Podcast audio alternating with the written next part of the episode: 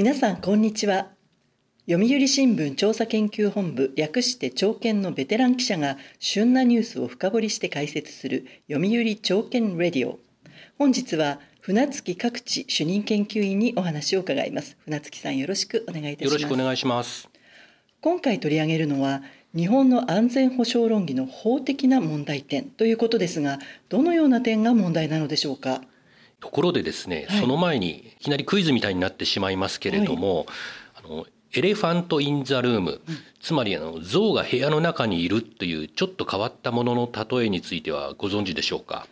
えっと、これは確か象みたいに大きなものが部屋の中を歩いているということがもしあれば、まあ、誰でも気が付いているはずなのになすすべがなくてみんな見て見ぬふりをしている大問題なのに知らんぷりをしているというそんな場合に使う比喩でしたね。そうですね、えー、釈迦に説法ですみませんでした。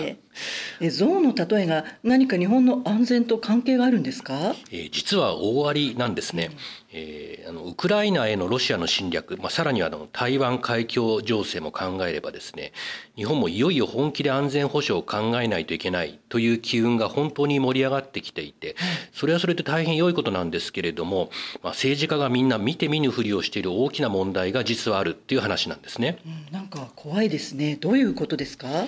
そこでまずですね、えー、今の日本の安全保障でどんなことが議論されているのか整理をしておきたいと思います。はいわかりました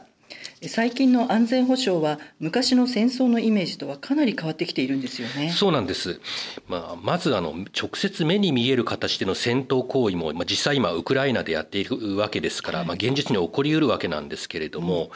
あ、最近急速に関心が高まっているのが、まあ、目に見えづらい経済安全保障というものなんですね。経済安全保障サイバーテロとかあと機微な技術が流出しないようにするといったことですよね。そうですそうです。あのまあ経済安全保障についてはですね、前のあの国家安全保障局長の北村茂さんという方が第一人者で、まあ先日読売新聞の地球を読むでも書かれていましたし。はい通常国会で経済安保推進法っていうのができたんですね、はい、えつまりもう昔のような戦争のイメージだけでは安全保障という概念は捉えきれないですし、企業とかそれこそ一般の民間人含めていつも安全保障をまあ意識していないといけない時代に入ったわけですね。はいかつてはその国際政治においても、まあ、安保は安保経済は経済といって切り分けて考えるところがあったんですけれどももう残念ながら連続した概念になってしまっていて、まあ、軍事は危険だけど経済はまあ平和的活動で安心していいというようなことではなくなってしまったと思うわけなんです。はい、とはいえやはり自衛隊に代表される目に見える実力というのでしょうか。戦車大砲船そうした装備品も改めて大事であることがウクライナ戦争を通じて理解されたような気がします。よね。それはおっしゃる通りだと思います、まあ、そういうことで政府もですね、まあ、国家安全保障戦略などの防衛3文書と言われる文書を改定するべく有識者を招いて議論してもらうなどしているわけです、はい。まあ、特に防衛費は予算も膨大にかかりますのでこうした議論は必須だと思いますし、まあ、大いに期待したいところだと思います。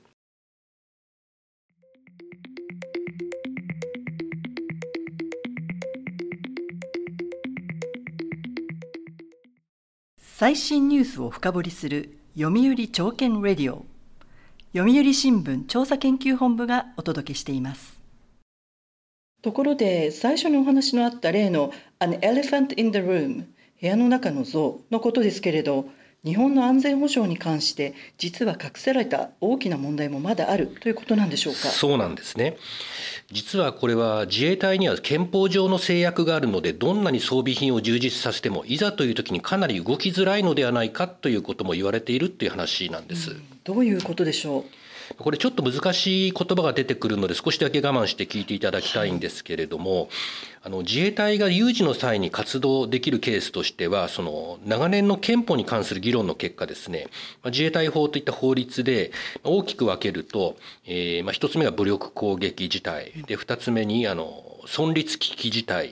えー、3つ目に重要影響事態という、まあ、3つの事態があると考えられているんですね。はい、武力攻撃存立危機そして重要影響事態と。でそれぞれどういう場合でしょうか、えー、まずあの武力攻撃事態というのは文字通り日本自身が攻撃された場合ですよね。はい。えー、その場合あの自衛隊は堂々と戦うことができると、まあ、戦うということをまあ法律上排除と言ってるんですけれども、まあ、あの要はいわゆるその個別的自衛権の発動というものなんですね。うん、なるほど。ということは台湾が攻撃されてもこれは日本は戦えないということでしょうか？そうなんです、えーまあ、台湾は日本ではないですからまあ、あの安倍元首相はですね台湾有事は日本有事だということを言われましたけれども、まあ、これまあ法的にはまあ誤りということなんですね。まあ、もちろん台湾有事が飛び火してですね日本の領内までその火の粉が降ってきたら日本は対応可能なわけなんですけれども、まあ、そこまでなるようにするか、まあ、中国だってそこは慎重に考えるだろうとまあ見る政府関係者もいるわけなんです。はい、なるほどでは次の存立危機事態というのがいわゆる集団的自衛権を発動する場合でよかったでしょうか？その通りです。これはですね、その安倍内閣の時にできた安保法制で、まあ、揉めに揉めた末に国会を通ったので、まあ、ご記憶の方もおられるのではないかと思うんですけれども、はい、まあ、極めて限定的な場合にですね、日本自体が攻められてはいなくても、その同盟国のアメリカなどが攻撃された場合に、まあ、日本も応戦できるっていうことにしたんですね。はいただ例えばその米軍が台湾軍と一緒に戦っているだけですと日本も加勢するのはなかなか厳しいと見られているんですね。うん、これあの政府の最高幹部クラスの人と話していてもまあ厳しいと断言しているということなんです。はいまあ、せっかく苦労して作った法律でもあまり使い勝手が良くないわけですね。まあ、そう言わざるを得ないと思うんですね。では最後の重要影響事態というのはどうですか？これですね法律をちょっと読みますと、えー、ですね、そのまま放置すれば我が国に対する直接の武力攻撃に至る恐れのある事態等、えー、我が国の平和及び安全に重要な影響を与える事態とされていてですね、うん、そういった事態になった場合にはその米軍などの後方支援活動ができるとなっているんですね。うん日本自体は戦わないけれど米軍の手伝いはできると。台湾有事ではまさにやれるんじゃないですか？その可能性はあると思います、はい、ただこれも日本の領内には一切手を出さないと宣言されて台湾が攻撃されると適用ができないんじゃないかという声がやはり政府内にあるんですねなるほど。つまりそうしたいわば象のような大きな難問が実はあるけれどこれを議論しだすと憲法を改正しないとできないので政治家は皆あまり触れたがらないということですね。となるとこれ防衛問題だけでなくて憲法も議論しなくてはいけない話ですよね。まさにそうだと思います。自民党安全保障調査会とか防衛力を考える有識者会議とかあるいは防衛省などがせっかくま真剣に議論しているわけですから確かに憲法問題は大きな像のようなもので誰もが問題だとは思っていてもいざ対峙しようとすると大変な作業になりますから知らんぷりしているのが楽なのでしょうけれども国会で議論する場は、まあ、憲法審査会という場なわけですが、はい、まあ、ここが足踏みしているのはどうかと思うわけなんです。はいまあ、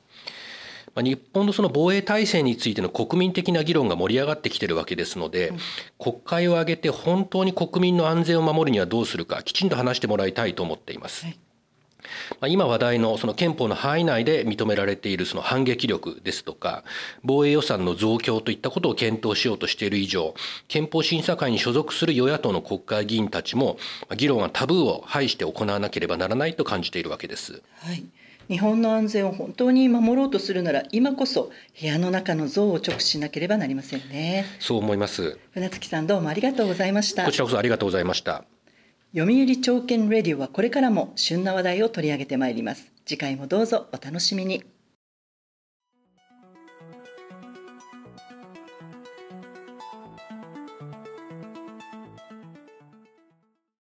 最新ニュースを深掘りする読売朝券レディオ読売新聞調査研究本部がお届けしました。